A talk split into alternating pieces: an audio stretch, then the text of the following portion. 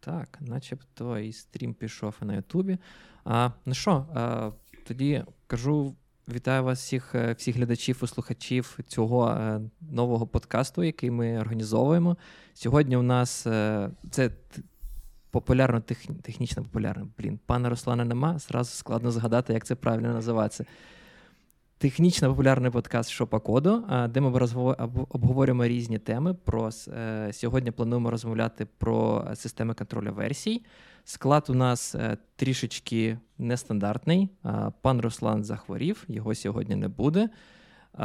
Але в нас на зв'язку є пан Роман і гість, який прийшов, до речі, з чата, що є доказом. Можна писати в коментарях до цього подкасту, і ми вас обов'язково запросимо до етеру. Гість, представтесь, будь ласка. Так, всім привіт, мене звати Антон, я андроїд-інженер в компанії, яку гейтять усі. Це компанія Meta, і та якщо ви відкрите будь-яку статтю на ITC або на межа медіа, то типу в коментах до будь-якої статті по Фейсбуку або Meta буде тільки хейт, 100% концентрований хейт. Ну є за що, у нас є Cambridge Analytica, слухай. Да, Cambridge Analytica була. І коронавірус був. І зараз проблеми з війною в Україні теж є. Але це, напевно... Про це я не чув. Це десь, не знаю, в кулуарах Мети обговорюється? Ні, це не в кулуарах Мети. Це доходить до нас, якби в постах юзерів. Доходить хейт за те, що ми банимо людей. Доходить хейт за те, що ми не банимо деякі пости, тому, скажімо так, все складно. Але це... бачу тільки російський саппорт. Це тема для окремої розмови. Можливо, якщо мені дадуть право розповісти про це, то можна буде розповісти, трохи висвітлити цю тему, тому що вона дуже неоднозначна і дуже складна насправді. Добре, ми тебе позвали, по-перше, бути третім кастером сьогодні, а також тому, що ти нам сказав в коментарях, що ми дуже однобоко висловили і тему про монорепозиторію. Тобто ми так намагалися, при цьому сказали, що, монорепозиторії все ж таки гівно. Намагали захищати, як вміли, але не справились. В тебе є більше, наскільки розумію, ти прихильник більше монорепозиторіїв, ніж хейтер. Тому, може, ти поділишся і скажеш, чому ти вважаєш це класним і що ми висловили не так? Ну, по-перше, я дам трохи бекграунду. Компанія Meta працює в монорепозиторії. Для контексту це близько 60 тисяч програмістів, які комітять кожен день в один репозиторій. Якщо цікаво, це доволі публічна інфа, тобто можна ці деталі знайти на Вікіпедії, можна знайти, яким репозиторієм ми користуємося і так далі. Але скажу, по-перше, чому. Тобто в контексті Мети... в принципі, неможливо працювати в будь-якій іншій парадигмі, окрім як в монорепозиторії, тому що це піде всупереч принципам компанії. Тобто в нас два принципи компанії, які диктують використання монорепозиторія. Це be fast, тобто будь швидким, і be open, тобто будь відкритим. І я з цим абсолютно повністю погоджуюсь, і, наприклад, на практиці в мене виходило таке, що... мені дуже не вистачало монорепозиторію. Ще раз скажу, що я Android-програміст, тобто я розроблю клієнтську частину. При цьому це та ж сама Java, грубо кажучи, і на бекенді я насправді теж колись працював. І трапляються такі випадки, коли клієнт чи фронтенд-програміст чекає на імплементацію бекенду. Чи, наприклад, на бекенді щось заімплеменчено з багами, і коли репозиторій розподілений, і з клієнтської частини в девелопера немає доступу до серверної частини, це затягується на декілька днів на ходіння до бекендщиків, на пояснення їм проблеми, на переписування тестів на бекенді, на переписування бекенду, потім коміт, потім на клієнті знову йде перевірка. Потім знову треба устаканити це з бекенщиками, і, коротше, це затягується доволі надовго. Так, а як допомагає тут саме монорепозиторій для вирішення цієї проблеми? Монорепозиторій дозволяє мені піти і виправити код на бекенді. Замість того, щоб ходити і якби просити когось ще це зробити. Ну, погоди, слухай, а що заважає тобі відкрити просто pull-request, умовно кажучи, pull-request в репозиторії з бекендом? Доступ до репозиторіїв. Коли ми кажемо, що в нас не монорепозиторій, це значить, що, наприклад, щоб отримати доступ до другого репозиторію всередині компанії, треба іти і просити цей доступ, пояснювати чому, і тут ми знову можемо стикнутися з бекенщиками, які кажуть, ні, ми тобі нічого не дамо. Ну, слухай, це вже інша проблема. Мені здається, що ти використовуєш... Тобто твій поінт в тому полягає, що якщо в нас є монорепозиторій, то апріорі у всіх є права доступу. При тому, що таку ж саму політику ти можеш зробити і всередині організації на гітхабі, наприклад. Всі, хто є в цій організації, мають доступ до цих репозиторіїв. Не всі мають write-пермісії, тобто не всі можуть, умовно кажучи, мержити код там у відповідні репозиторії, але всі мають хоча б read-only пермісії і можливість законтриб'ютити pull-request в теорії. І навпаки, навіть якщо у вас є монорепозиторій, то там можуть бути так якісь підпапочки, до яких нема доступу у всіх. Серйозно? І інша компанія, яку також хейтять, у якій така організація коду. А як це вирішується? От мені цікаво, до речі. Ну, тобто, я звик там, мислити не такими монорепозиторіями, як в Гуглі чи Меті, а там більш примітивнішими, скажімо так. І зазвичай ти там, викачуєш цей репозиторій, і всі файли належать твоєму користувачу. Відповідно, у тебе є доступ до всіх папочок в цьому монорепозиторії. Як проблема доступу вирішується в монорепозиторіях у великих компаніях? Чи може, чи взагалі є таке вирішення, що сказати, от в цей проект навіть read-пермісій немає ні у кого, там, окрім розробників. Ну там секрет навіть для середини компанії. Таке буває? Скажімо так, в Меті я впевнений, що таке десь є, але є проблема в іншому.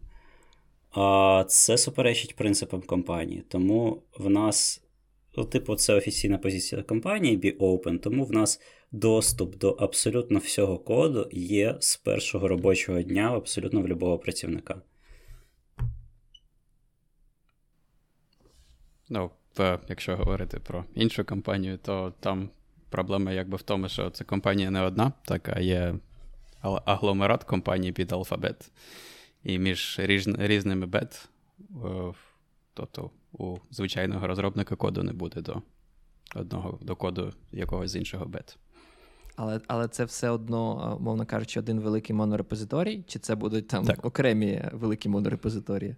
Ні, це один окремий монорепозиторій, просто є цей, як це українською, ACL, українською Access Control List, права доступу на окремі директорії для окремих груп. І ти, а так, це робиться інакше, через якийсь файлову систему віртуальну, яка імплементується і перевіряє їм, там, не знаю, UID користувачів і якось обмежує доступ? Я не знаю, як це на рівні файлової системи, але репозиторій сам по собі, так, це як такий RPC-сервіс, і для доступу до нього тобі треба бути авторизованим. От і просто є ієрархія, так, якась ролей, і так чи інакше ти можеш розподілити, що якщо ти не працюєш в Waymo, то коду до симуляторів машин в тебе доступу нема, наприклад. Ну, слухай, в Alphabet там зрозуміло, в них, там, наскільки відомо, мені своя система контролю версій, яка, можливо, нагадує якийсь умовний Меркурій. Ми минулого разу, здається, коли дивилися про монорепозиторії статтю, там, здається, вона згадувалась, так, називається Piper. Piper. А вона на базі якоїсь існуючої, по типу Меркуріла, чи це зовсім абсолютно нова? Ні, наскільки мені відомо, вона повністю з нуля написана, вона трохи повторює інтерфейс системи Perforce, клієнтська частина, я маю на увазі. І є ще клієнти, зроблені як плагін до Меркуріала. Тому звичайні розробники можуть просто використовувати, якби вони, ну майже просто, якби вони використовували Меркуріал, хоча під капотом там щось інше. А як в Меті, Антон? Ну, ми У 2013 році компанія стикнулася з такою проблемою, що той репозиторій, який був у Фейсбуку, він, коротше, не стягував ту кількість девелоперів, яка була вже на той момент. Тому компанія почала шукати, а що стягує десятки тисяч девелоперів, які кожен день комітять. З'ясували, що ми перші такі розумні, хто стільки комітить в день. Звернулися до GitHub з проханнями, давайте, коротше, ми заадоптимо GitHub, будемо розробляти GitHub, а також оптимізуємо його так, щоб він стягував масштаб мети. GitHub сказав ні. У мене таке питання, сорі, це було коли ще до того, як Microsoft придбав GitHub, чи після? Це був 13-й чи 12-й рік. Звісно, до. Це до, так. Да. Угу. І в 13-му році Meta домовилася з Mercurial і заадоптила Mercurial. Тобто Mercurial зараз розробляється ще й Метою. В нас офіційний репозиторій компанії – це Mercurial на стероїдах. Плюс свої налаштування, щоб це все працювало ефективно і швидко. Тобто, наприклад, в нас бренчі заборонені. І є також деякі обмеження, які оптимізують роботу якби такої кількості девелоперів в одному репозиторії. Я перепрошую, а як працювати без бранчів? Зразу в мастер ти що? Так. Зразу в мастер. Так, це серйозно. Тобто політика така. По-перше, все йде одразу в мастер. По-друге, так як все йде одразу в мастер, всі коміти мають бути робочими. Заборонено комітити код, який щось ламає, тобто в нас перед тим, як заливається в мастер, запускаються всі геть юніт, інструментшал і тести на реальних девайсах, які там можуть ганятись декілька годин в залежності від навантаження. І якби, якщо в коді є помилка, то код в мастер не йде і ти його дороблюєш. А цікаво таке, а як вирішується проблема стабільних бранчів? Ну, тобто, певно, є якісь проекти, які зарелізані, і, мабуть, інколи хочеться забекпортити якийсь security fix в якусь минулу версію. Як це робиться без бранчів? Бранчі для стейбла і для релізних версій є, але вони приватні.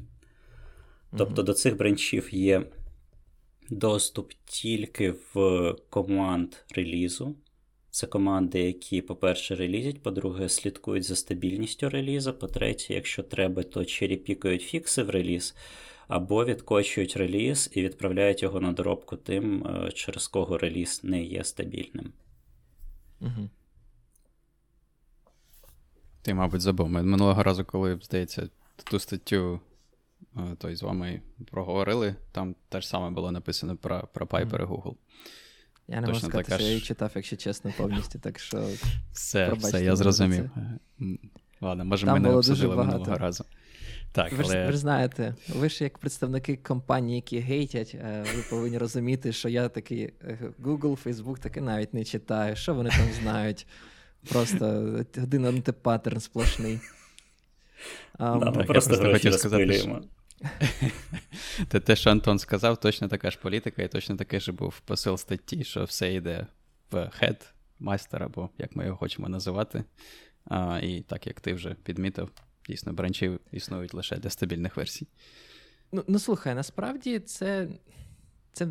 Я не дуже розумію тоді таку, знаєш, стейтмент, твердження, бо в тому сенсі, що навіть якщо можна створювати бранчі в Гіті, зазвичай, там, за замовченням, тут більше про флоу, як ви розробляєте проєкт.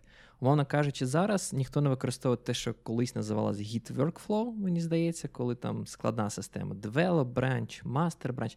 Зараз всі роблять практику реліз бранчів, і фічі бранчів. Але фічі бранчі це як просто якась сущність, яка існує там, тимчасово. Ти це робиш суто для того, щоб зробити умовний pull request або merge request. Ти його тимчасово створив, ти там щось покомітив, і ти це використовуєш як просто щось, що ти потім будеш мержити. Теоретично ти можеш її навіть не створювати. Це може бути твій форк, відповідно, який ти будеш контриб'ютити. Якщо так казати про сам проект, для проекту існують тільки мастер-бранча і реліз-бранчі. Тобто це не так, щоб сильно відрізняється від того, що ми маємо в більшості open-source проєктів сьогодні. Ну, давайте, по-перше, спитаємо, а не хіба нам бранчі? Я думав, ти скажеш, треба філософське питання, що є бранча. Те, що Ігор сказав, якщо ти вже зробив коміт, який відійшов від майстра, то це, по суті, є бранча. Ти можеш її не називати таковою, але у термінах Git, так, вона буде вже бранчою. Але всі бранчі рано чи пізно вони йдуть в майстер, і всі бранчі, вони, грубо кажучи, майже завжди є тимчасовими. Тобто ми створюємо бранч, щось в ньому розробляємо, доводимо бранч до стабільного стану і тоді заливаємо його в мастер, ребейзимо або мерджимо, це вже залежить. Ох, я тут накину, коли ми дійдемо до систем контролю версій. Так що, тому тут зразу відповідне питання, чи ми хочемо продовжити про монорепозиторій, чи перейдемо до основної теми? Мені здається, ми вже трохи затронули, тому можемо і переходити. Так, можемо давати переходити. Так, можемо переходити. Була стаття, я зараз її кинув в чат, по-перше, в Ютубі, по-друге, який називається «Can we please move past Git?». Там цю статтю написала Melody, не пам'ятаю, який в неї пронон. Я буду її називати вона, бо вимовити зір мені дуже якось складно, навіть як це перекласти українською. Тому ж вона написала такий огляд деяких систем контролю версій. І дуже, якщо чесно, огляд доволі такий дуже поверхневий і дуже дивний. Але ми подивились трішки на деякі системи контролю версій, які адаптовані, і, можливо, ми хотіли би їх обговорити. І давайте, може, подумаємо взагалі, чи Git – це нормальна система контролю версій в сучасному світі, чи ми хочемо щось інше, бо, як ми тільки що проговорили, і Google, і Meta мають щось своє. Meta, правда, тут виграє. Тільки хотів тебе спитати, бо, може, спочатку треба вияснити, що не так з Git'ом. Я дивився цю статтю, так і інші статті, і багато людей, перше, що вони кажуть, те, що є складність. І може в мене вже стокгольмський синдром такий, бо я давно працюю з Git'ом, і мені це здається якимось аргументом не дуже сильним, але чомусь його переводять знову і знову. Чи ви згодні, що є дійсно яка складність чи ні? Я тільки додам, що Мелоді так в статті написала «Git is bad». Більше, така, вона була як я, просто набросила так на вентилятор «Git is bad». Більше не слово. Це, аргумент Аргументович. Насправді, я не знаю, як просто в бекенда, але в мобайла і в гейм-девелопмента є насправді доволі великі проблеми з Git'ом. Як людина, яка працювала в гейм-девелопменті на початку своєї кар'єри, ми використовували SVN для цієї штуки. І так, основна проблема насправді полягає в тому, принаймні в той час, коли працював, це асети. Коли ти комітиш всякі бінарні файлики, це флешки, це фотошоповські документи, купа всього іншого. І у Git'а з цим є проблема трекінгу. Хоча я просто хочу сказати, що це не нова проблема. Тобто 10 років тому це була проблема. Зараз, наприклад, той же Git, Git і GitHub вирішують цю проблему за допомогою GitLFS. Тобто ти можеш усі ці бінарні файли, які більше якогось розміру, автоматично не трекати в Git'і, а завантажувати версійно на якийсь blob storage по типу S3. 8 років тому в нас великі файли, тобто текстури, медіафайли для іграшок, вони зберігалися в SVN, а код зберігався в Git. І, скажімо так, все було під'єднано і автоматизовано, але факт залишався фактом, то що в нас було 2 репозиторія, і кожен виконував свою роботу, банально тому, що жоден репозиторій в одну морду не справлявся з поставленою задачею.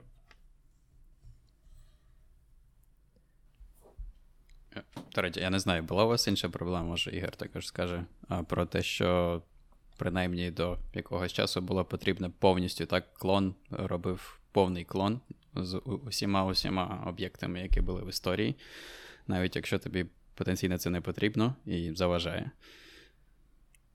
Ти про гід? Чи так, про так, я все ще про гід, так. В той час, коли я цим займався, я не знаю, чи гід вже вмів робити частковий клон, чи ні. Проблема в тому, що саме через ці асети в нас гід так ніхто і не вніс. Там були доволі такі великі, просто, щоб ви розуміли, да, там, якщо код, це був не монорепозиторій, це був по факту репозиторій з ігрою. Там просто були накомічені всі сорси, як код, так і відповідно асети, які там художники робили. І все це важило доволі таки дофіга. Там, не знаю, 80 гігабайт, наприклад, могли важити. Дуже, дуже просто. Відповідно, мені здавалося на той час, коли ми це все комітили в гід, це дуже було складно. Він дуже повільно відпрацьовував, дуже повільно ці клони робились, таке інше. Особливо, коли ти хочеш налаштувати CI, і щоб він там робив, наприклад, якийсь там свіжий клон проєкту, да, там, і збирав з останньої версії білд. Ну, це, напевно, загальна проблема для майже всіх репозиторіїв. Тобто, коли репозиторій великий, гейтити його дуже важко. І 10 років тому, наприклад, це була величезна проблема. 2 роки тому, коли доводилось оновлювати якусь бібліотеку, яку не можна було під'єднати через білд-систему, в мене, на жаль, в кар'єрі таке було, тому що ми працювали з якимись підрядчиками, які писали ці бібліотеки на колінках. І віддавали нам просто архівчик розміром там пару сотень мегабайт. То заливати і потім спулити його локально все одно було боляче. Тобто ти зранку очікуєш, що ти натиснеш пул, і в тебе стягнеться репозиторій за хвилину. А тут, коротше, прилітає такий файл на кілька сотень мегабайт, і, коротше, пулитись можна вже півгодини. Якщо пощастить, якщо не пощастить, то, можливо, довше, в залежності від навантаження на мережу. Які ще проблеми з гітом? Чому люди так його гейтять? Я можу розказати класну байку. Давай. Яка трапилась років 8 чи навіть... приблизно 8 років тому. Була в нас в Києві така чудова компанія, я не пам'ятаю вже ні назви, ні деталі, яка займалась спам-розсилками і білінгом. Звісно, там було дуже багато транзакцій, дуже багато маленьких транзакцій, це все оброблювалось на бекенді, бекенд був на Java. Якщо хтось ковирявся у внутрішніх Java, там є така річ, яка називається Integer Cache. Integer Cache – це, грубо кажучи... Ціннотонів. Це закешовані інтеджери там, в якомусь невеличкому ренджі, які використовуються частіше всього. Але фішка в тому, що в Java є рефлексія, в Java є такий чудовий Integer Cache, і... Якщо є в пана бажання і натхнення, його можна пошафлити. І тоді і равно 1, а потім print і буде видавати не 1. Це як працює тоді щось? Інтеджери закешовані. Тобто я не знаю точно деталі реалізації, але фішка в тому, що при шафлі 1 не буде дорівнювати одному, якщо ми присваюємо це 1 в якийсь інтеджер, саме об'єкт інтеджер. І коли, в нас є білінг, який працює на цих інтеджерах, і ми шафлимо інтеджер кеш, то білінг починає, працювати не з тими грошима, що клієнти платять або отримують, а з рандомними сумами. Це непогано. Комусь дуже пощастить, а комусь не дуже. Це була підводочка. А тепер самий жир. Та компанія дуже сильно образила програмістів і не виплатила їм зарплатню. Програмісти заклали бомбу в код і пішли з компанії. Бомба вибухнула через кілька місяців. Там був код, if day равно bad day, то типу шафлимо інтеджер кеш. Звісно, одним ранком в компанії починається якась повна фігня, тобто транзакції не ті, суми не ті, дебіт з кредитом не сходиться, начальство ставить всіх на вух, а компанія втрачає $1000 кожної хвилини. Шукали день, втратили, можливо, кілька сотень тисяч доларів, знайшли, пофіксили, але репозиторій був Git, і автор коміту, це теж можна доволі легко знайти, але в Git можна затерти авторство коміту при бажанні. Є декілька різних способів, і, типу, так, хто це зробив, компанія так і не змогла з'ясувати. В принципі, до того, що, ну, що значить авторство? Авторство в Git, да, це просто тег, твоє ім'я, яку ти анотував. Там є автор, є коментар. Це по-перше. Комітер. І, звісно, ти можеш написати там хоч Linus Torvalds. Мені здається, там було декілька цих цікавих казусів, коли хтось якусь фігню комітив в Linux, там, що типу Linux is garbage, просто імейл автора виставляв Лінуса Торвальдса, і потім всі посилалися. А, дивіться, Торвальд закомітив. Там ще в GitHub така специфіка, що всі форки, вони по факту існують в рамках одного великого такого репозиторія на стороні GitHub. Відповідно, якщо ти зробив форк, зробив свій коміт, то ти потім можеш через оригінальний апстрімний репозиторій скинути посилання на свій коміт. Тому це виглядало так прикольно, що ти береш начебто офіційний репозиторій, який Торвальдсовський, і там коміт, що типу Linus Torvalds видаляє там репозиторій і пише, що типу я перейшов на Windows чи щось таке. І це такий собі вброс. Ну, це весело, але будемо чесними, для комерції це можливість підірвати, скажімо так, бомбу в компанії і завдати великих збитків. І при цьому ще й якби вийти чистим з води. Але це ж не проблема Гіта. Мені здається, це ж проблема будь-якої системи. Ну ладно, не будь-якої. Тут я, мабуть, вру, бо ну, мені здається, що ця проблема вона буде існувати і в умовному Меркуріалі. Чим може помилятись? Ну, я не можу, наприклад, в Меті закомітити від чужого імені. Не можеш від чужого імені? А як воно тебе верифікує? Там якась плага була система аутентифікації? Так, да, в нас своя система ідентифікації, two-factor, звісно, і так далі. Але, по-перше, це. По-друге, в Git затирається авторство. Наскільки я пам'ятаю, можна затерти ще при мерджах або ребейзах.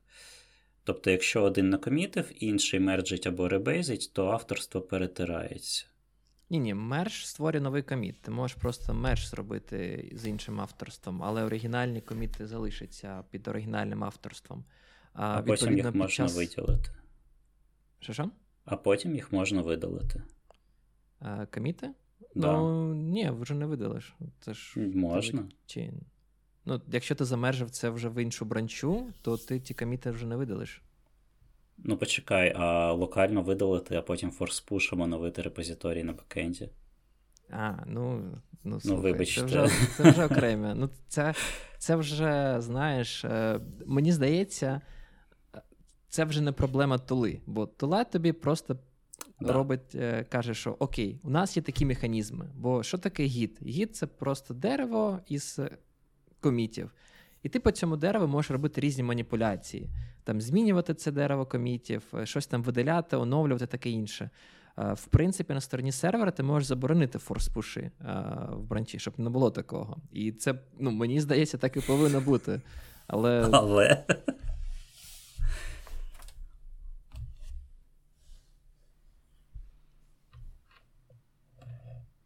Оу, Ігор пропав. Ми його загубили. Я сподіваюся, він просто був той. Закрив просто вкладку і зараз повернеться. Ну, ми можемо поки продовжити про Google. Да. Окей. Ну, я думаю, тут секретів, на яких нема. Так. Тобто, точно така система, як Антон тільки що сказав. Треба аутентифікуватися, авторизуватися. Також, да? Коли ти ці коміти робиш, тому просто так запушити не вийде. Але навіть у Git, так, я згоден з Ігорем те, що це не проблема Git як системи контролю версій, мені здається, у будь-якій системі, як би ви налаштовували це, щоб ви просто не могли пушити ваш основний бранч, так і ви просто пробили пул-реквести, і, грубо кажучи, лише у системи CI мав би, лише б система CI так мала доступ робити ці мерж-коміти в основний бранч. Так, я згоден, але також якби не кожен сисадмін знає про це, не кожен сисадмін це правильно налаштовує. І ми завжди маємо хороших програмістів, які люблять щось поламати і втекти. Але мені дуже сподобалося, що ви про це згадали, бо одна із систем, яку Мелоді згадує у своїй статті, і на яку я дивився, і потім можу про неї трохи розказати, якраз вирішує цю проблему. Давай зараз. Зараз? Окей. Мені здається, це не головна її фішка, але вона також це підтримує. Ця вже Мелоді, яку ми згадували, вона дивилася на різні системи контролю версій, які існують. На жаль, в нас наразі така гегемонія гід, що дуже важко знайти якусь іншу альтернативу, яка б хоч скільки-небудь популярна була, а не була якоюсь дуже хіпстерською. Тому так, вибір невеликий, але тим не менш. З цікавих систем контролю версій є така система контролю версій під назвою Pijul. Pijul – це назва якоїсь пташки мексиканської. Я думаю, вона по-іншому вимовляється, але якщо вже назва іспанська, то J має бути передавати звук Х, тому, мабуть, Pijul все-таки. І головна фішка Pijul – це те, що він використовує інший підхід до того, що є основним, що ми зберігаємо у репозиторії. Тобто, якщо в Git це у вас є набір комітів, і кожен коміт – це такий зліпок стану файлової системи репозиторію на той момент. Тобто у вас є це дерево, про яке Ігор казав, так кожен коміт зсилається на всі файли, на кожен конкретний їх стан. У кожного файла є своя хеш-сума, яка підтверджує, що ці дані, які в файлі, так вони саме такі, а не як інші. І є такий самий хеш на всьому коміті, який каже, що так, все, що там всередині, має саме певний стан, а не як інший. Тобто таким чином цілісність підтверджується. І коли ми робимо історію, історія це переходи від одного стану до іншого стану. І вся історія це такий направлений ациклічний граф. В Pijul підхід інший. Замість того, щоб трекати оці конкретні зліпки, коміти, ми трекаємо саме зміни, тобто патчі, між патчі, які з одного стану вас переводять в інший. І оця основна одиниця, яка одиниця роботи, це патч, а не коміт. І вони це преподносять як більш правильний спосіб до підходу до організації системи контролю версій, що, мені здається, також дуже слабким аргументом. Але які переваги це має? Так, я перепрошую, а чим відрізняється? Бо я не дуже розумію. Вони не звалять це патчем. Це саме діфи? Це саме діфи. Тобто умовно кажучи, саме перший коміт в твоєму репозиторії має комітяться всі файли, які є, а потім кожна наступна ревізія це буде патч. Вони їх навіть не називають комітами, тобто вони їх називають записами, і кожен запис це отакий diff. І перший коміт, я знову використовую слово коміт. Перший запис це просто diff від пустого до стану конкретного кожного файлу. І в цьому діфі записано що доданий файл такий, з таким-то контентом, або в файлі такому змодифіковано таку лінію на таку лінію, або там змінено якісь атрибути файлу. Так? І перевага використання діфів полягає в тому, що у цих діфів, і це виходить з теорії категорій, тобто там є стаття, на яку вони посилаються, і от з цієї теорії категорії виходить, що для всіх комітів виконуються, вони мають дві властивості. Тобто, знову коміти. Якщо у вас є ці зміни, то є лише три стани. Для кожної зміни А і Б. Між ними такі відносини, що або А залежить від Б, І тоді спочатку накладається Б, потім накладається А. Або Б залежить від А, і навпаки тоді накладається. Або вони незалежні. Якщо вони незалежні, то можна накладати зміни у будь-якому порядку. Це одна властивість. Вони її називають часткова комутативність. І інша властивість – це асоціативність. Це, знову, важко просто словами передати без графів, але уявіть собі, що є одна бранча, у якій одна зміна А, інша бранча, у якій дві зміни Б і С. Це залежить від Б. І їх основний посил у тому, і вони мають такий приклад, що системи контролю версій, такі як Git, SVN, Mercurial і інші, які використовують цей three-way merge, як це українською, тристоронній мерж, так, тристороннє злияння, вони неправильно оцю ситуацію оброблюють. І в них є конкретний приклад, коли якщо ви мержите його гітом або меркуріалом, то строки йдуть не туди, рядки йдуть не туди, куди ви очікуєте. Приклад надуманий, і я думаю, у реальному житті такого, може, пану і не принципово було, але тим не менш. Вони стверджують, що це єдиний правильний спосіб, як завдяки аксіомам цієї теорії категорій довести, що мержі будуть правильними. Це все лірика, але на практиці. Що це означає? На практиці це означає, що вони кажуть, що будуть простіше розрулювати конфлікти. Це одне. І, по-друге, буде простіше робити черепіки. Чому робити простіше черепіки? Тому що, якщо у вас є гід, і коли ви робите черепік, то ви, по суті, створюєте новий коміт. У вас одна і та ж зміна, так вона існує вже під новим хешом. І ви не можете потім сказати, я зробив черепіки, і я там дивлюсь на бранч main, я не можу сказати, чи є в ній такий коміт, як з бранчу B. Тому що в нього вже інший... Тебе тіряється історія, ти не знаєш, звідки цей черепік взагалі прийшов і звідки він прилетів. Так, і от вони це кажуть, що це проблема, а якщо ви мислите у термінах змін, то зміна, вона однакова, її identity, як identity українською, не ідентичність. Ідентифікатор, можна сказати. Її ідентичність або ідентифікатор, він незмінний при переході з однієї бранчі в іншу. І вони кажуть, що таким чином дуже просто робити черепіки. І дійсно просто. Я пішов, спробував, все виглядає дуже круто. І кожна така зміна, те, що Антон і Ігор казали, про те, що можна замінити ім'я автора, наприклад, кожна така зміна, це, в принципі, мабуть, трошки окремо, але у піхулі такий підхід, що ви підписуєте кожну абсолютно зміну своїм приватним ключем.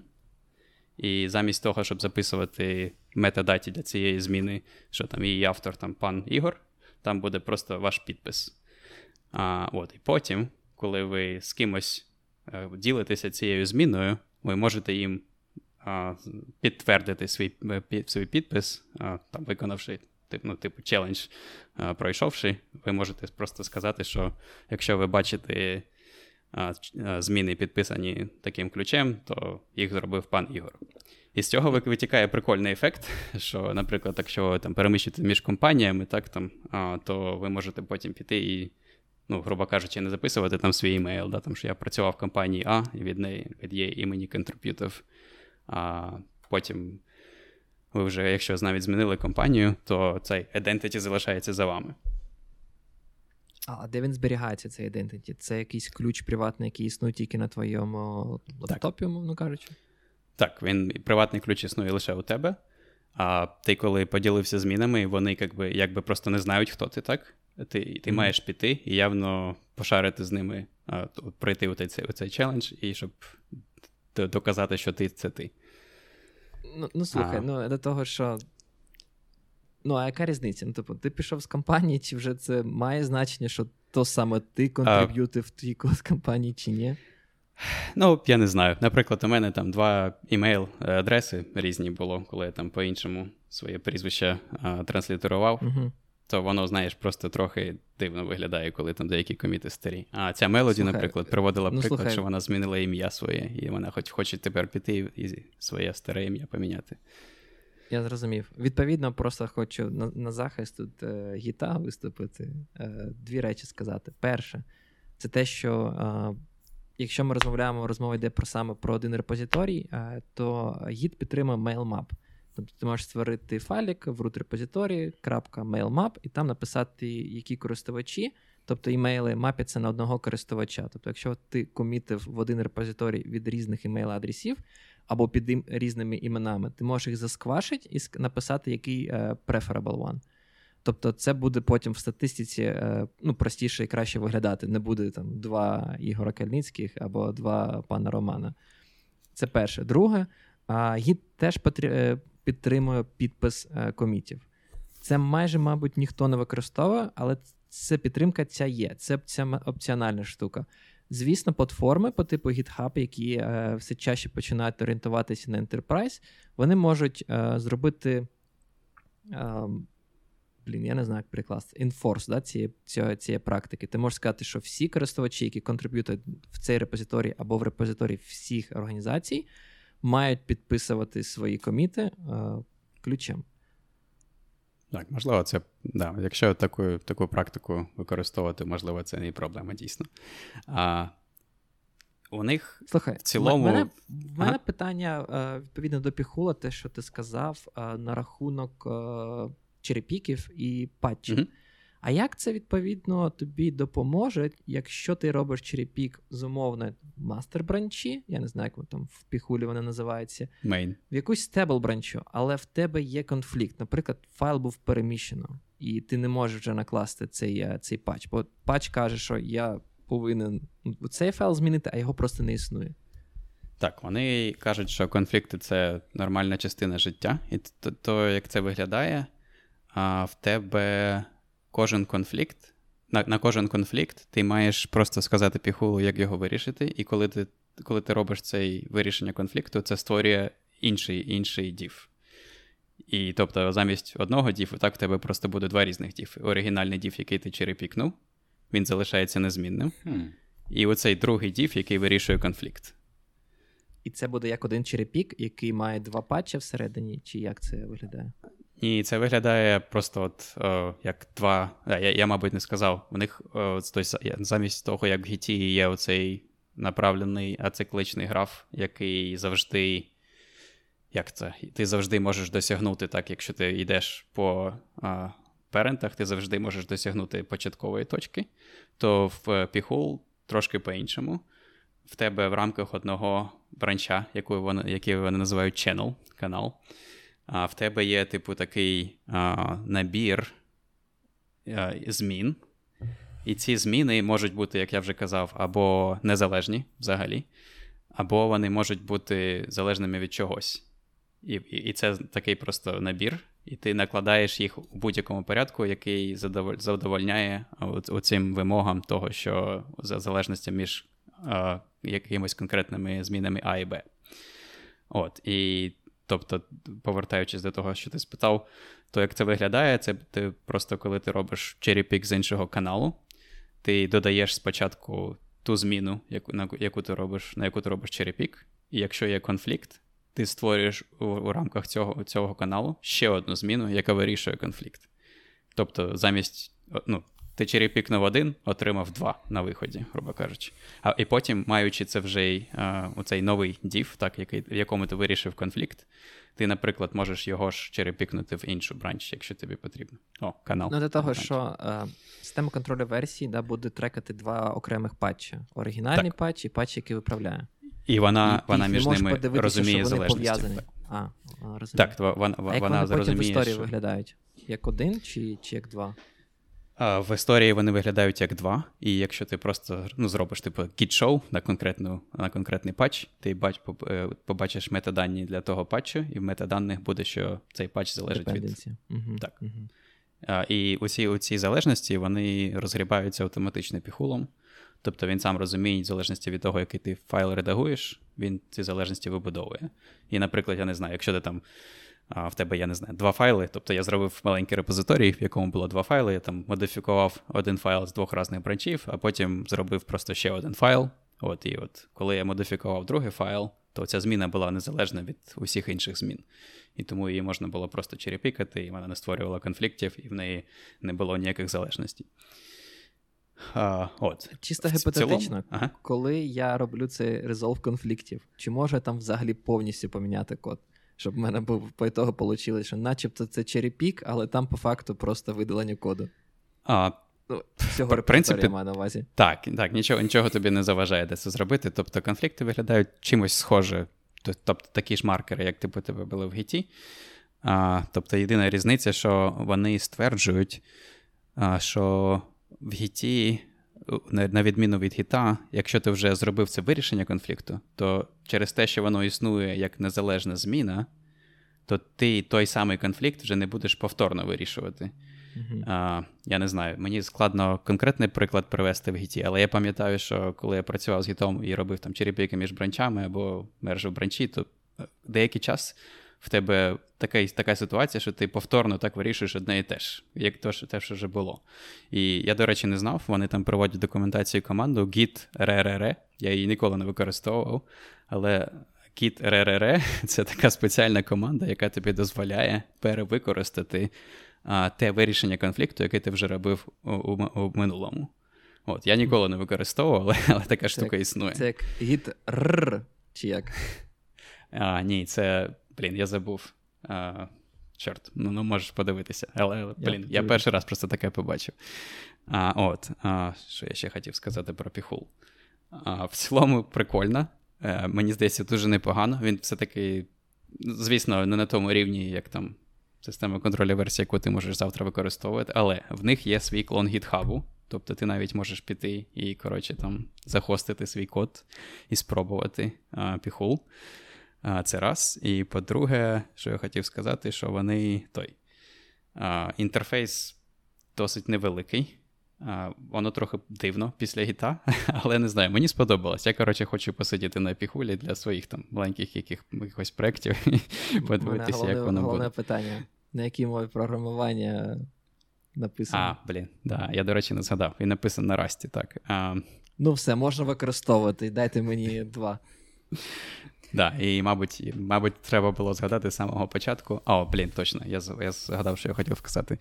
Про оцю всю лабуду з тим, що вони стверджують, чи вони правильно вирішують конфлікти. Я, зробив конфлікт. І правильно у сенсі тому, що вони не змінюють містами рядки. Я зробив конфлікт, і якщо ви писали на Rust, то в Rust, якщо ви робите структуру, то у структури, якщо ви додаєте методи, вони можуть йти в декілька різних блоків імплементації, в залежності від різних умов. І в моєму конфлікті, таким чином, яким його пофіксив Pihul, мій метод пішов не в той блок імплементації, і я одразу цього не помітив. Тобто, з одного боку, вони кажуть, що вони не змінюють рядки, але вони не змінили рядки, але я просто не побачив це, коли я вирішував конфлікт.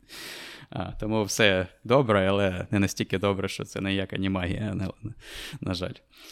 Антон, чого мовчиш? Мені є що додати.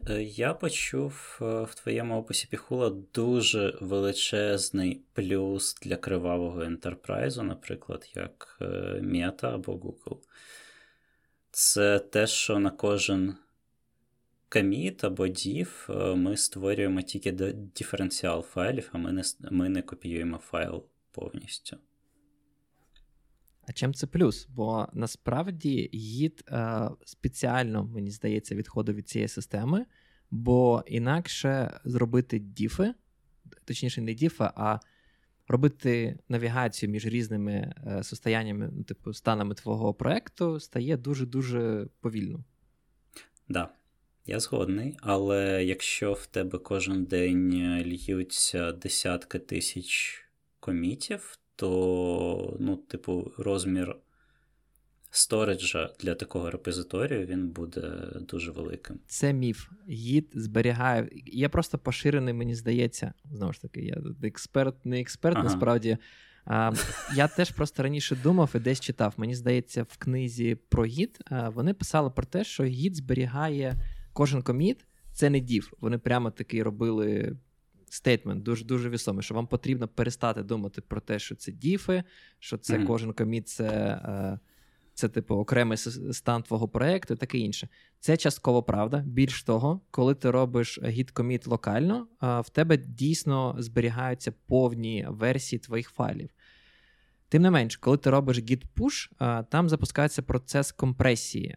Там є така штука, як git-delta, там у них теж описаний цей процес. Вони насправді теж знаходять коміти, які схожі друг на другу або торкаються одних файлів і намагаються дуже грамотно декілька комітів в один такий пак-файл зжати, тобто скомпресувати, і там в рамках цього пак-файлу в тебе зберігаються вже діфи між комітами, тобто, мовно кажучи, стан файлів і декілька діфів. Таким чином вони достигають цю проблему, ну, вирішення проблеми, коли, щоб типу сторідж саме на сервері, ну і насправді і локально, бо локально там теж є команда git gc, garbage collect, він теж, якщо не помиляюсь, робить цей репакінг. Тобто вони намагаються це робити. Це не робиться, наскільки я розумію, для всіх комітів, які ти тільки зробив. Це робиться завжди на git push, якщо не помиляюсь, і для старих комітів локально. Угу. Тобто цієї проблеми нема, і, в принципі, піхул не вирішує її. Ну, насправді було б цікаво, знаєш, конвертнути, умовно кажучи, великий гіт-репозиторій в піхул, да, і подивитись на розмір цих репозиторій. Ну, це, типу... до речі, класна ідея, я спробую. В них є якась тула, да, яка дозволяє конвертнути? О, здається, так. Да. Я не пробував. Я створив новий репозиторій, але, здається, там була тула, яка імпортує гіт-репозиторій існуючий.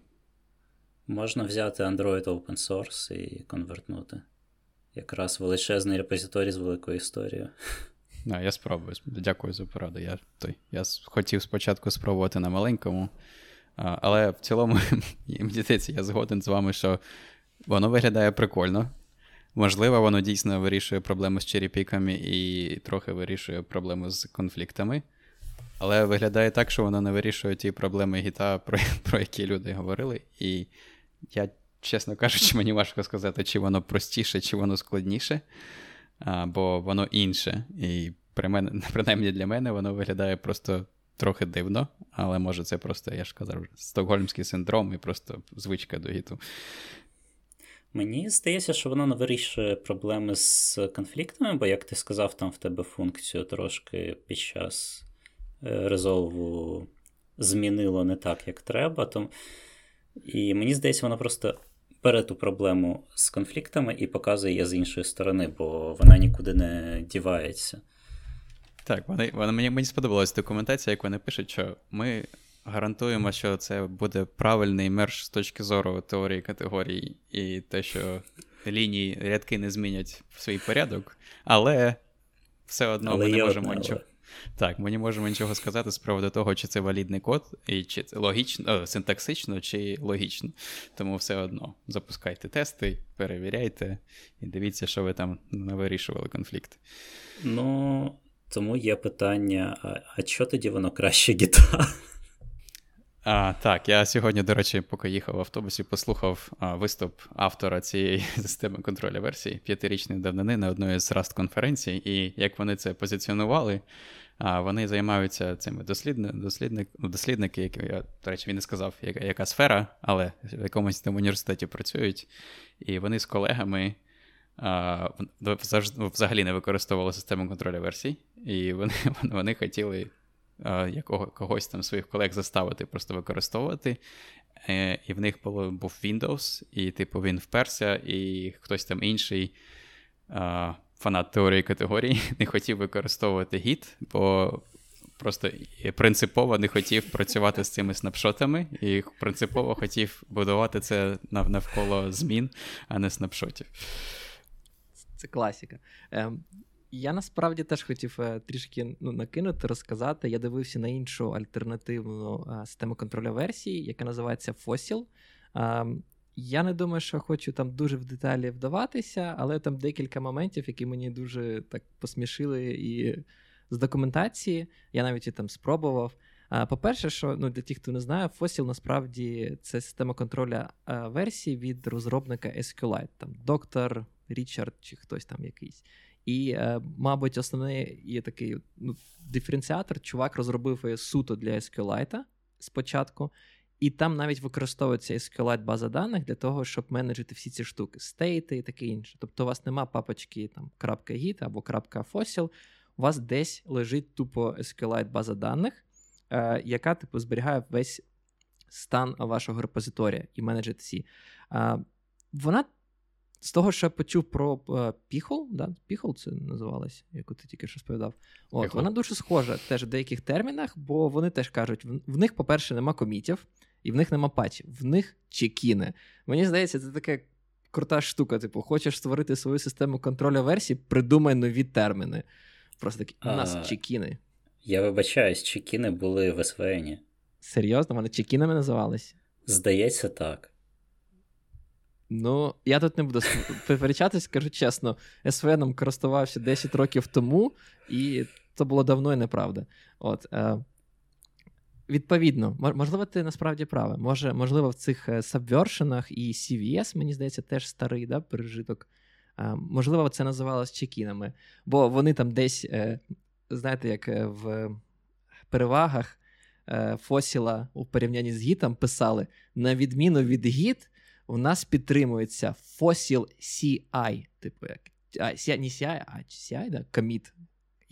Я вже не пам'ятаю, бо вони кажуть, так використовували в SVN, так використовували в CVN, і ми використовуємо, а не те, що це вам git commit писати потрібно. Ну, що це таке? Мені, якщо чесно, виглядає дуже дивно, бо, ну, типу, всі інші команди виглядають абсолютно по-іншому, а одна команда співпадає. Ну, чи це дійсно якась перевага? Але в них є декілька концепцій, які доволі таки сильно відрізняються від гіта. По-перше, це система контролю версій, яка не тільки трекає версії файлів, а також має документацію, ішу-трекер, якісь ще інші штуки, там нотатки, різні штуки. Тобто це такий проект, який ви можете використовувати як end-to-end solution для взагалі менеджменту. По-друге, вони кажуть про те, що Linux і Git розробляються як базар, а вони як cathedral, як це ж церква cathedral. Да? Тобто вони кажуть, що це Linux, вони кажуть, Linux це базар. Хтось там щось форкнув, щось працює, щось надсилає, це якийсь такий, ну, вони кажуть, що це якийсь безлад, і це ненормально. В нас, кажуть, все нормально. Тому вони кажуть, що вони розуміють під нормально? Вони називають, що в них немає ребейзів, бо ребейзи – це неправильно. Вони кажуть, історія – це от як ви працювали. Це повинні всі бачити. Тобто, відповідно, ви не можете засквашити коміти, вони пропагують ідею, що як тільки ви зробили коміт, він такий і повинен залишитися, бо це історія. Нема такої штуки, як красива історія. Вони кажуть, це повинно бути, як ви йшли. І тут я сразу згадую роботу, де я бачу часто в pull-реквестах там десятку комітів fix PyLint чи щось таке, і думаю, от мені буде дуже цікаво дивитися всю цю історію, хто як там фіксив PyLint. До речі, знаєте, що я хотів сказати? Те, що вони кажуть, що в них немає ребейсів, але цю проблему вони вирішили. Саме цю проблему, що ти потім в діфах не будеш бачити. Вони кажуть, що це проблема гіта, що гіт не може нормально показувати вам діфи і історію. Начебто в їх інтерфейсі, коли ви робите діф потім в бранчі, в них є контекст, і ви можете бачити цю ціпочку всіх комітів, дуже-дуже легко між ними перемикатися, і ти таки бачиш, ага, в блеймі, да, там умовному, цей коміт там фікс пайлінт, а я можу ще по 10 комітів пройтись, так фікс пайлінт і знайти там до справжнього ченджу і прочитати, чому він був створений. По-друге, в них зазамочено включен такий режим автосінка, тобто як тільки ти створив коміт, він одразу летить на сервер. Тобто так, всі його бачать. І вони це кажуть, це правильна штука, бо всі повинні бачити, хто чим займається. Особливо Project Lead. І вони так кажуть, що для flat structure стартапів це, типу, ідеальне рішення. От вони так прямо і пишуть. По-третє, в них доволі таке цікаве, дивне рішення. Вони не зберігають стейт вашому репозиторію, не репозиторію, а worktree, я не знаю, як перекласти, да, там, локальні копії вашого проєкту. Робоча директорія. Робоча директорія, так. Вони кажуть, зберігайте це стейт те, не знаю, десь іншому місці. Там створіть папочку в Home, назвіть її Fossil і туди зберігайте SQLite бази даних за вашими стейтами. Мотивація така, що от в Git у вас типу один work-tree, за замовченням, і ви перемикаєтесь між бранчами, а в Fossil ми так працюємо, що ми дуже часто створюємо декілька типу чекаутів різних там бранчів, умовно кажучи. І, до речі, ну, якщо хто не знає, ця проблема вирішена Git Work3. Є така тул, який теж дозволяє вам чекаутитись в різні директорії. Я не знаю, якщо чесно, я запустив, я трішечки погрався. Дійсно, в них є такий UI, який підтримує і issue tracker, і документацію, і все це інше, і сервайт. Це, мабуть, непогано, але... Як на мене, дуже дивна концепція, бо вони навіть роблять таку ставку, кажуть, що ми не відкриті для контриб'юторів. Тобто в них прямо в офіційній документації написано, що типу Fossil, типу, це не для тих, хто хоче, може законтриб'ютити. Ми тільки довіряємо, трастить людям, типу, для контриб'юшенів. Це якось дивно, бо мені здається, це протиречить ідеї опенсорсу, бо в опенсорсі ви хочете, щоб залучити якомога більше контриб'юторів ззовні?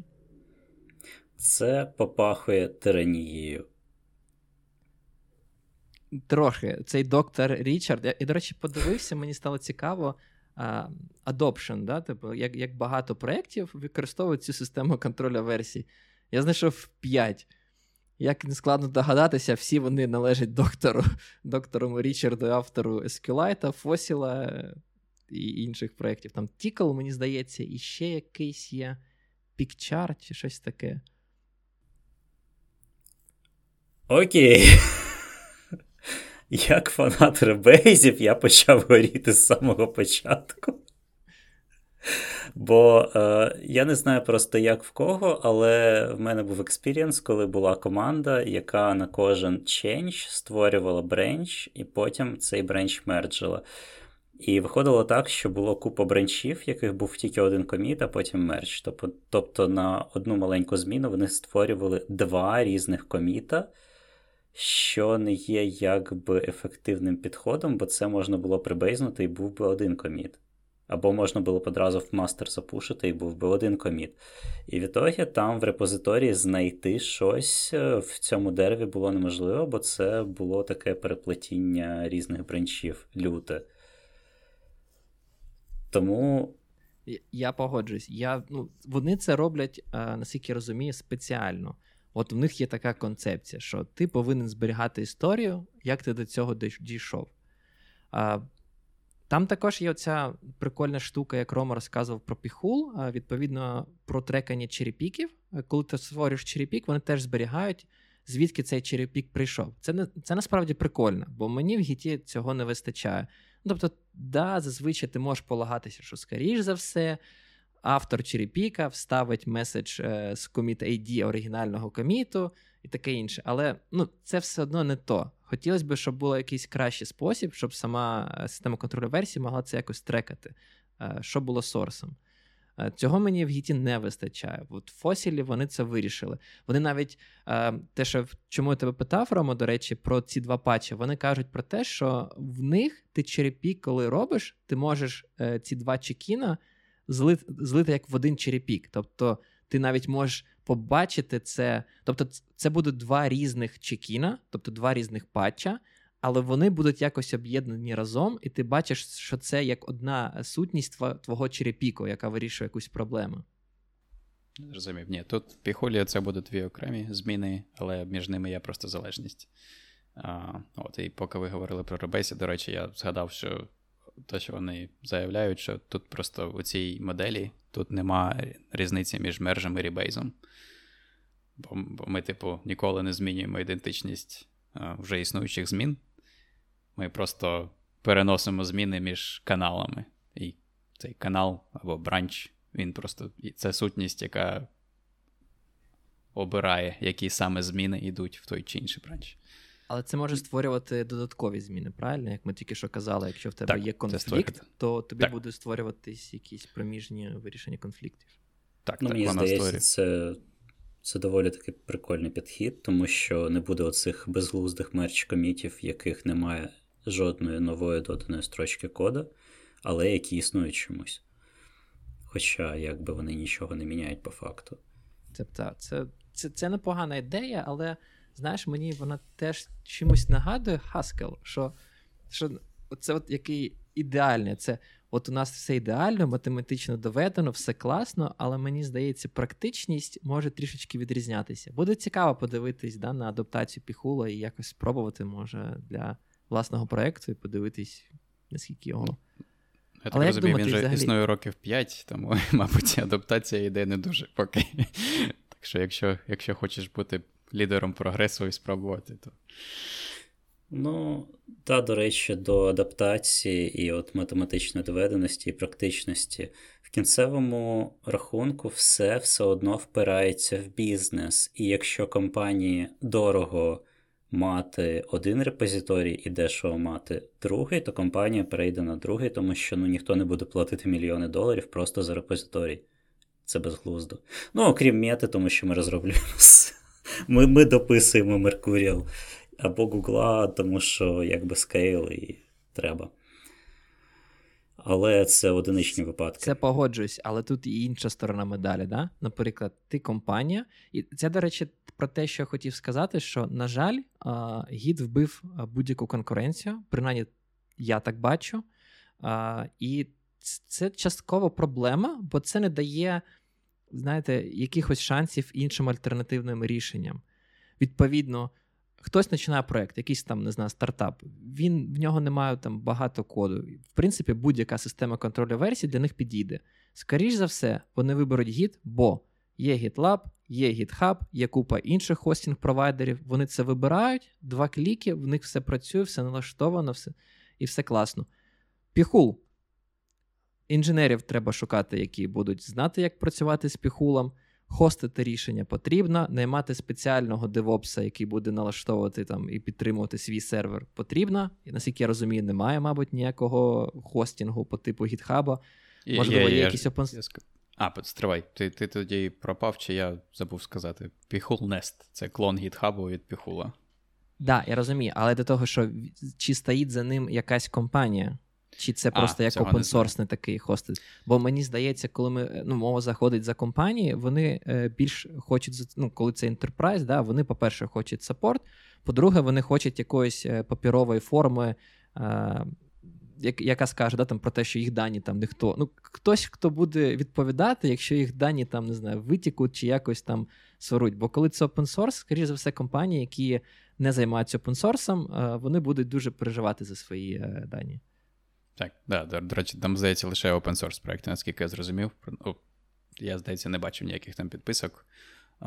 Самому хостити можна, але за всіма так мінусами цього підходу. І плюсами в той же час. Тобто, якщо ти сам хочеш хостити, то доступ через SSH дуже схоже на Git.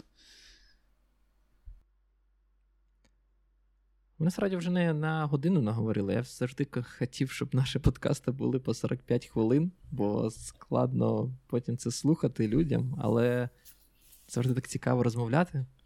Так, да, ще можна накинути на вентилятор завжди. Якщо є що накинути, накидавай. Це просто слушний момент. З приводу фосілу, Ізі, по-перше, я фанат наукового підходу, і коли хтось каже, що ми не базар на відміну від іншого продукту, в мене питання, якими доказами це підкріплено?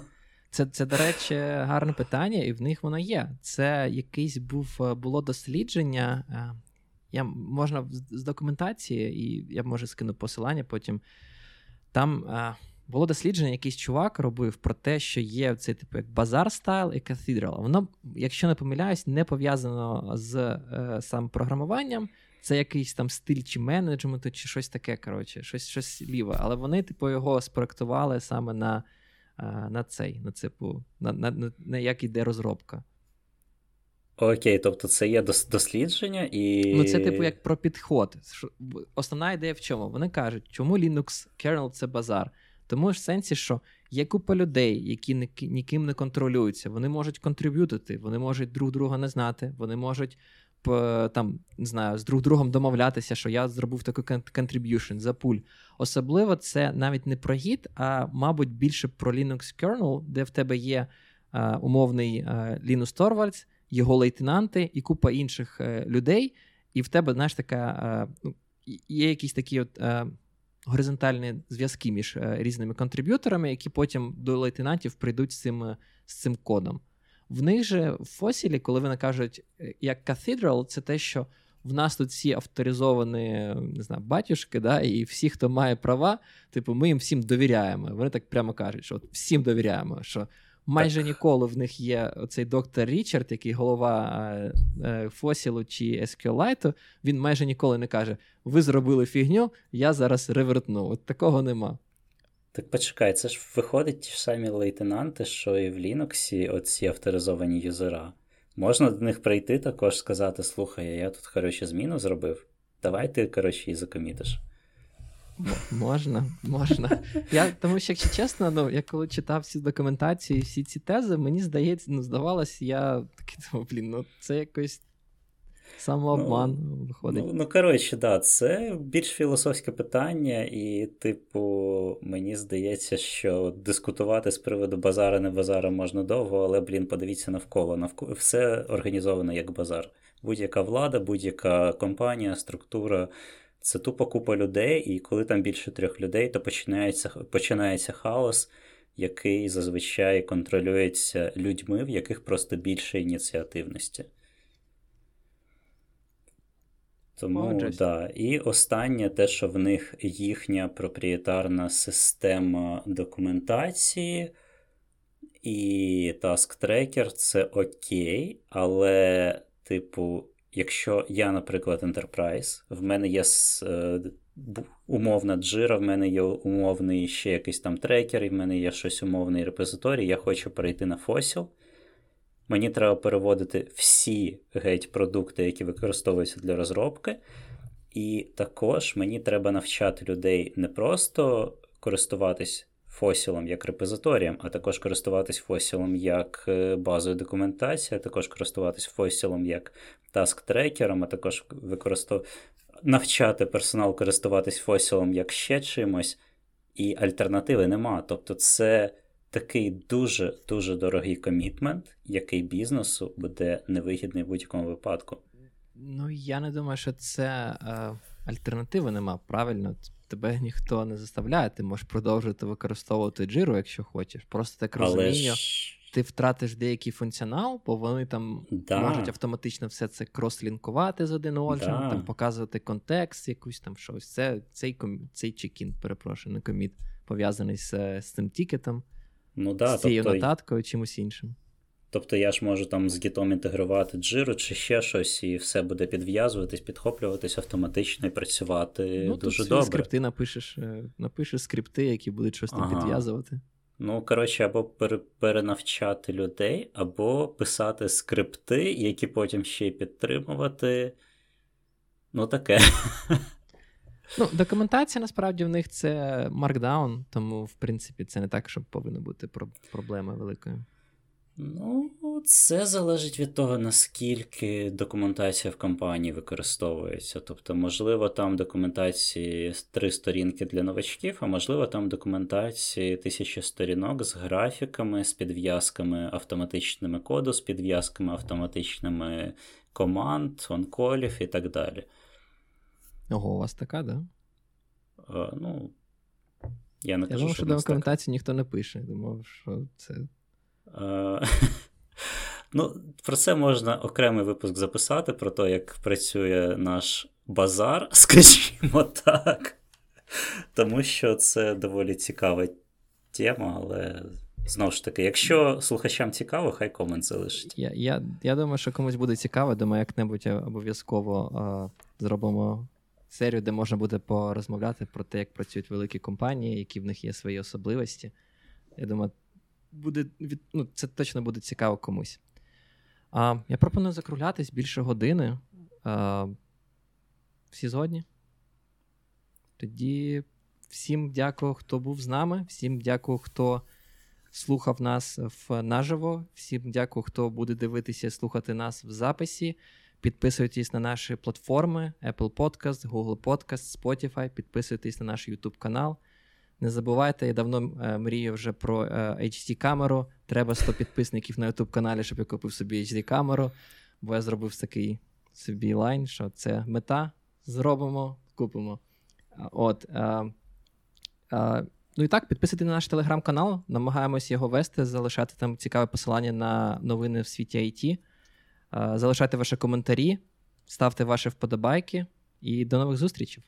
Бувайте. Да, дякую, що запросили. Бувайте. Дякуємо, Антоне. Заходьте в гості. Да, дякую. Було цікаво. Так, як тут стоп. Okay. Стоп.